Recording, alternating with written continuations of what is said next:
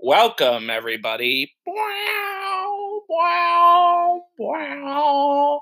Happy April the 1st, 2020. I hope everybody is safe and sound in their lovely homes. Uh, welcome to a very special, very unique mini-sode of Less Rock, More Talk.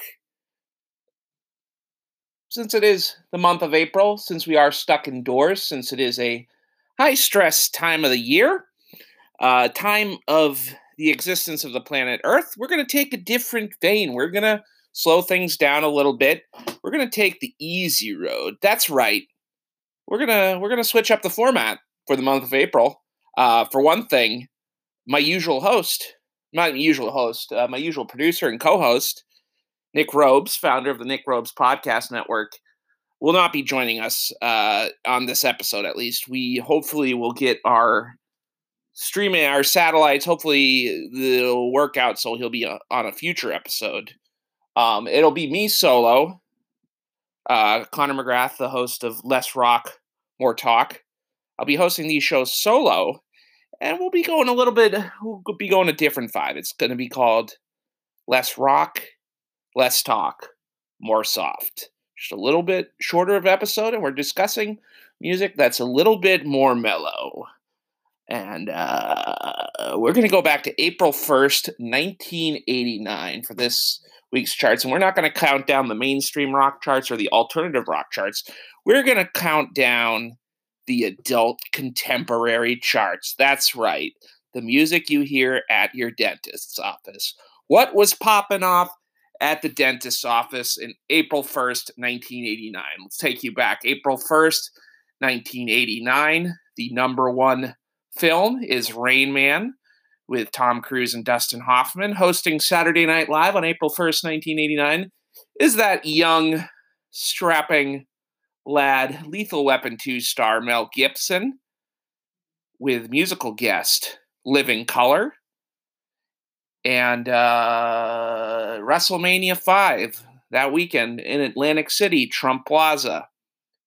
Hulk Hogan challenges, tries to win his uh, second WWF World Title against his former tag team partner, Macho Man Randy Savage.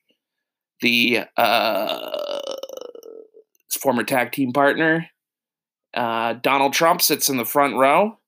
That guy has no political future. He's a con man. He's a grifter. He'll never get anywhere in the world. And uh, the number one pop song, we're not going to talk about the number one pop song. We're going to talk about it later. So, again, less rock, more talk um, is the usual format of the show. Usually we got a format for the chart, but uh, you know what? I'm going to leave this in. This is going to be a little bit sloppy, but no second takes. Um, normally we discuss the rock charts, but I figure it's a stressful time. Let's do some relaxing music adult contemporary. And adult contemporary is cuts a wide swath. It's anything it f- started off as the easy listening charts in the early 60s, but uh, easy listening kind of took on a bad connotation probably towards the end of the 70s, early 80s. It became the adult contemporary chart in 1979. So we're at the 10 year mark for the adult contemporary chart. Let's get let's get to the gist. I've been rambling for four minutes. We only have a short time of to be here. Probably lost all of our listeners so far all the Nick Robe stands are pissed that he's not on the episode, but uh, hopefully he will be on the next edition of our new spinoff, Less Rock, Less Talk, More Soft. Let's get going. We're not going to play the music rights because, well, I mean, maybe I should play the music. I should cue it up. Are they going to sue me in a time like this? Is Peter Cetera's lawyers going to get? Is, are they really concerned about these things like the time like this? Yeah, my answer is probably yes. So I'm not going to be playing the sound clips. I will just be talking about the songs for these mini-sodes. So let's count it down. The April 1st, 1989 adult contemporary charts, voted by the listeners over 1972. Sorry, Leif Erikson, former Less Rock More Talk guest, potential future less rock, less talk, more soft guest. Maybe not after 1972 got drubbed. Anyways, April 1st, 1972. Coming in at number 10, uh, standard, torch, torch standard, basically, kind of like a latter day, kind of like one of the later standards. It's Bette Midler from the soundtrack of Beaches, The Wind Beneath My Wings. Came in all the uh, down at number 10 on the chart. There's not a lot that I mean, this is a pretty ubiquitous song. It was she performed it on The Simpsons. That's the high mark of any pop culture. Performed on the final episode of the Tonight Show. This was a couple years before that. It's kind of it is a little bit surprising that a song very openly sentimental and mawkish as this kind of came at the end of the decade of uh, you know, when irony was big. Um, it's just one of those songs that just feels very old fashioned, which is probably why Johnny Carson loved it because he's an old fashioned fella. Um, it's just you know, it's very I don't know. There's you know, it's just the thing is like adult contemporary. It's music adults want to listen to. They don't care about it being too sentimental. They don't care about it being mawkish. They're just you know, they they like they aren't afraid to be sentimental. You know, as you get older, get a little bit softer. You know, I mean, getting in my thirties, there's uh, there's some some room in your life for sentimentality, and there's going to be plenty of sentimentality on this chart. That's Bette Midler coming in at number ten with "The Wind Beneath My Wings." Did you ever know that you're my hero? You're everything I wish I could be. I can fly higher than an eagle. Cause you are the wind beneath my wings. Nick Robes. And that was number 10. Coming in at number 9 is a band that I believe has come up on Less Rock, More Talk if they haven't come up, they will come up eventually, but they will be much more frequent and um, frequently mentioned on less rock, less talk, more soft. They are, I would say, they're on the Mount Rushmore of soft rock acts, especially in this era. Chicago, with a song called "You're Not Alone" off their 1988 album Chicago 19. Um, this is kind of like the last big gasp of relevancy for Chicago. Uh, have Bill Champlin on vocals. He joined the group in 1980. He's not really the traditional lead vocalist for Chicago.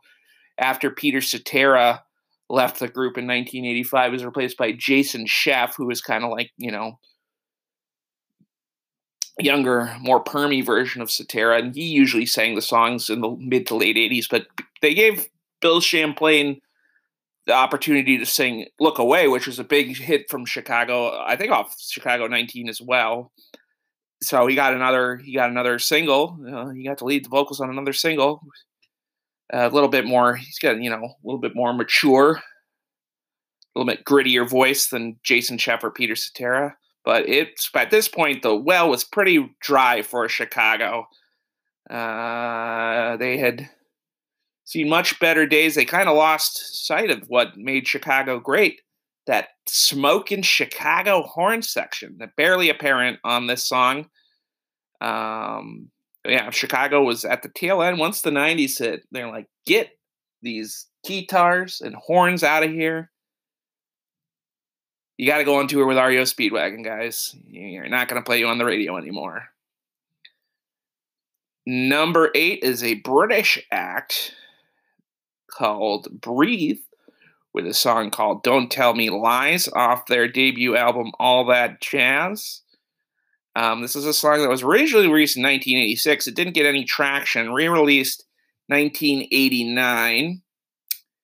And uh, this, I don't have a lot to say about this song. This song makes Chicago 19 look badass.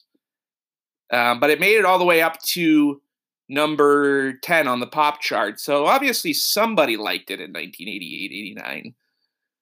Uh, people people were feeling people were feeling a little bit run down, a little ragged at the time. I'm sure nobody in this audience currently listening in present day April 2020 can relate. You know, it's the end of the Cold War. People of end of the 80s, people just want to listen to some very toothless rock and roll or jazz pop and breathe provided it for them. And speaking of toothless, speaking of smooth and relaxing, we got another guy that I would say he's on the he's on the Mount Rushmore of late 80s, early 90s, or easy listening, the arch villain of jazz music, the ever controversial, coming in at number seven, the ever controversial Kenny G. That's right, Kenny Mother Huggin' G, coming in at number seven with a song off his 1988 album Silhouette called Save the Best for Last. And it features the incredible, immortal Smokey Robinson singing vocals. So this is not a Kenny G en- instrumental. He had scored a top 10 hit uh, a year or two before this with Songbird, which was an instrumental. It's one of the last top 10 instrumental songs to hit uh, top 10 on the pop charts. But this song is not an instrumental. It's got the incredible Smokey Robinson giving a really great lead vocal performance. I think Kenny G, you know, it's not a very cool thing to like Kenny G, except for it kind of is at this maybe sort of kind of, I don't know. He was featured on Kanye West's gospel album, Jesus is King. Again, this is not a professional operation. Kenny G was featured on the gospel, uh, Kanye West's gospel album, Jesus is King, and about 10 years ago, he appeared on the Weezer album, Raditude. Some people say that might make him more lame, but I don't know. I think even working with off prime Weezer and Kanye West you cool. Just as working with a, a slightly past his prime Smokey Robinson um, in the late 80s is, I think, you know, those guys, I consider them all creative geniuses um, in their personal lives, in their political lives, certainly not in the case of Mr. West. But in terms of music, those guys are all top notch. And I think it says something that they would work with that little curly haired imp, Kenny G. Um, you know, he was at the, the forefront of a very controversial movement, the smooth jazz movement, but he's got a very unique tone and sound and just makes me relaxed. I just imagine I'm eating reading uh, People magazines in an office. Just puts me. It's hard to, for me to get stressed out when I'm listening to the smooth saxophone of Kenny G, and when paired paired with the vocals of Smokey Robinson, it's just like just like drinking a nice glass of Chardonnay at Applebee's on a Tuesday. Nice guilty pleasure. I would say it was best song at the chart so far. Controversial, I will say I don't, I don't, I don't, I didn't, I, I enjoyed it. Uh, it's coming in at number six. Another uh, act that is frequently played on, uh, you know, smooth jazz, R and B, quiet storm stations. Another act that has gotten critical appraisal from a hip hip hop artist, hip hip hop artist. I need my thesaurus. A very cool hip hop artist from the 2000s Anita Baker with a song called Just Because off of her hit album, Giving You the Best That I Got. And it was like one of the follow up singles to the title track off that album. And Anita Baker, uh, as I refer, uh, referred to earlier, she uh, Andre 3000 of Outkast is a has a massive collection of uh, Anita Baker bootleg T-shirts. Put it in the Google machine. He uh, Andre 3000 has a massive collection of Anita Baker bootleg T-shirts. He's an odd fellow. He likes to play his flute in the airport, and he likes to collect Anita Baker bootleg T-shirts. And uh, Anita Baker, she's got an incredible voice, a unique voice, very uh, kind of like incomparable. I have a hard time. I could, was, you know, just to give you an idea of what she sounds like. I was trying to think of comparisons. I couldn't really think of any. She's got a very full, earthy sounding, very soulful voice. I can see why Andre 3000 is a fan. Uh, I would, even before I knew that, I would say he is much. I would say if which artist is Andre 3000 from OutKast a fan of, I would guess Anita Baker. I would not guess Bette Midler or late 80s Chicago. Anita Baker. I mean, she's probably the hippest act on this. No, she's hippest act so far, but there's hipper acts. Maybe the hippest act in 1988. 1989, excuse me, getting mixed up. But a very good, very good little R&B ballad. Number five is the first song on a countdown of three that was also a number one hit on the pop charts. Got Debbie Gibson, then teen sensation Debbie Gibson, with a song called "Lost in Your Eyes." Off her 1989 album Electric Youth, it went to the number one on the pop charts. Debbie Gibson was kind of unique in the teen pop genre, kind of known for writing her own songs. She wrote her own music, which is very unique. There aren't a lot of teen pop stars that write their own music, at least up to this point. Um, it's kind of maybe maybe paved the way for Billie Eilish in a way. Debbie Gibson uh, had a rivalry with Tiffany, of course, at this point. Redheaded ingenue Tiffany. Um, I, you know, Debbie Gibson was always kind of like the Nancy Kerrigan to Tiffany's Tonya Harding. Debbie Gibson had the polish, very innocent, wear, wore a lot of berets, if I can remember correctly. Uh, my dad owned an, uh, I believe my dad has a this Debbie Gibson album on vinyl. Debbie Gibson, oh, she went, she, uh, not too long after this, she went the way of Broadway but this was kind of like the peak, peak, peak Debbie Gibson. I think she probably won the rivalry out with Tiffany, but um, you can check them both out on Cameo, I'm assuming. Have them record a message for your friend's birthday party.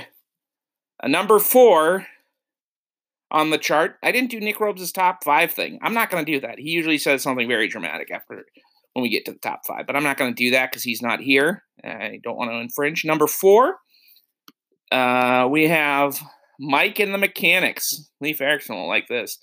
With the Living Years, which was also a number one pop hit off of their 1988 album Living Years. No the in the album title, so I can't say it's the title track off. Mike and the Mechanics, of course, is a spin off of Genesis, uh, featuring Genesis guitarist and bassist. No, Jennifer. He's he plays bass primarily, but he also plays guitar sometimes. Mike Rutherford, um, also former Squeeze vocalist Paul Carrack is in the band. This is a this is probably one of the big uh, soft rock songs of the '80s. Uh, very, again, sentimental and mawkish. This is a song about coming to terms with a difficult relationship with your parents. And at the end of the 80s, the baby boomers, they're aging and they're like, man, this song really appeals to them. This song appeals exclusively to baby boomers that are disappointed in their relationship with their parents. Um, it's also why the Star Wars trilogy is so so big. Secretly, it's because people have complicated relationships with their parents, baby boomers, and everybody. I think I want to listen to the Living Years again because it's a song that I either will make and if I listen to it, no matter what, I'll either make fun of it or I'll cry. but yeah, this was the this was how big Genesis was in the '80s. The not only did Peter Gabriel and Phil Collins have number one hits, the vocalist of Genesis, the bassist of Genesis, his spinoff project, the third tier Genesis spinoff tra- uh, project, got a number one hit. That's how huge Genesis was in the late '80s. Uh, moving along, top three, we got Vanessa Williams with "Dreamin'." That was a off her debut album, "The Right Stuff." That's a number one hit. Uh, just a solid late '80s R&B ballad. Vanessa Williams, of course, came to prominence as a former Miss America who got stripped of the crown for having it leaked that she took some nude photos before uh, before she was uh, before she was Miss America, before she was a pageant queen, kind of uh, an early version of the fappening. Kind of like, you know, I remember the fappening from a couple years ago when some creeps leaked out a bunch of celebrity nude photos. 30 years earlier, Vanessa Williams, she had her, her photos, unfortunately, were leaked to the public. She got stripped of Miss America. But I think, you know, Vanessa Williams, she pulled through. She ended up, you know, turning that notoriety, uh, the notoriousness, into a good thing, and uh, became a great R&B singer. Married Rick Fox. I don't think there's. I don't know if they're still married. You can email me after the show at uh, less rock more talk pod at gmail.com but i believe they're they're divorced but she was married to one of the sexiest late 90s nba players rick fox and uh, she had a pretty solid music career for it and an acting a number of acting roles. This is a, just a you know solid solid song i would turn it up if it came on wjcp in portland that's our smooth jazz r&b station. Coming in at number two is another number one hit. This is a Bangles with Eternal Flame off of their 1988 album Everything. This was the Bangles' last album uh, for 15 years, kind of the last album of their 80s peak. It was the number one pop hit uh, on April 1st, 1989. Uh, just a fantastic song. This is not only, I'm going to spoil it, but it's my favorite song on the chart. It's one of my favorite songs of the 80s, possibly one of my favorite songs ever. I just think it's a very great, compelling, stirring ballad. I love Susanna Hoffs' vocal performance, but there is kind of a creepy backstory that I learned that the producer of the song to coax a vulnerable sounding vocal performance out of Susanna Hoffs, the vocalist for the Bangles, she uh, told her that Olivia Newton John records all her vocals in the nude. And so he convinced Susanna Hoffs to record the song in the nude, but Olivia Newton John does not record songs in the nude. So he kind of duped duped Susanna Hoffs, kind of very creepy in the Me Too area. It might have been era. It might have been funny in 1989. Maybe Shadoe Stevens made light of it, but uh, just kind of creepy. It makes me enjoy the song. Makes me think of the song in another way. Uh, that he kind of got that performance out of Susanna Hoffs through duplicitous means. So the producer of the Bangles Eternal Flames can go fuck himself, but I still objectively really enjoy the song. And coming in at number one on April 1st, 1989, on the Billboard Con- Adult Contemporary charts, Roy Orbison with You Got It off of his final album, Mystery Girl. He died in November of 1988. The album came out in January 1989 and uh, was produced by Jeff Lynne. And the song was co written with uh, Jeff Lynne and Tom Petty, who, of course, were in the Traveling Wilburys with Roy Orbison. And it's just nice that Roy Orbison, after kind of a rough spell of his life in the 60s, late 60s, 70s, and most of the 80s, he got Traveling Wilburys kind of brought him back to the limelight, and he got one last big solo hit. That was this was uh made the top 10 of the pop charts, number one of the adult contemporary charts. Again, wide swath of listeners. So it was probably a lot of older people that were like, fuck yeah, Roy Orbison's back, baby and he's oh no, he's not he's not here to stay, but he's back. And some young people were probably excited that the guy with the sunglasses from the Traveling Wilburys was doing a solo album. It's just good. It kind of they did a very good job of uh, Jeff Lynne did a very good job of adapting Roy Orbison's sound to the late '80s with this song. So I'm gonna go with my personal top five before I bid you adieu. Uh, number five, controversially, got to go with Kenny G and Smokey Robinson with Save the Best for Last. Number four, I'm going to go with Anita Baker. Uh, apologies to Andre 3000, frequent listener, for not ranking her higher. Number three, I'm going to go with Mike and the Mechanics, The Living Years. Number two, Roy Orbison, You Got It and number one, Bangles, The Eternal Flame. Even though it sounds like it was recorded in controversial circumstances, I can't deny that the the, the producer's creepy ways it it made for a, great ballad. Uh, but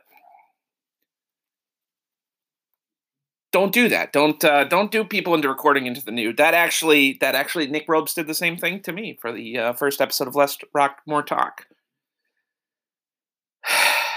I got off that chat that off my chest. We will be back next week with another mini-sode of less rock, less talk, more soft. This is Connor McGrath signing off.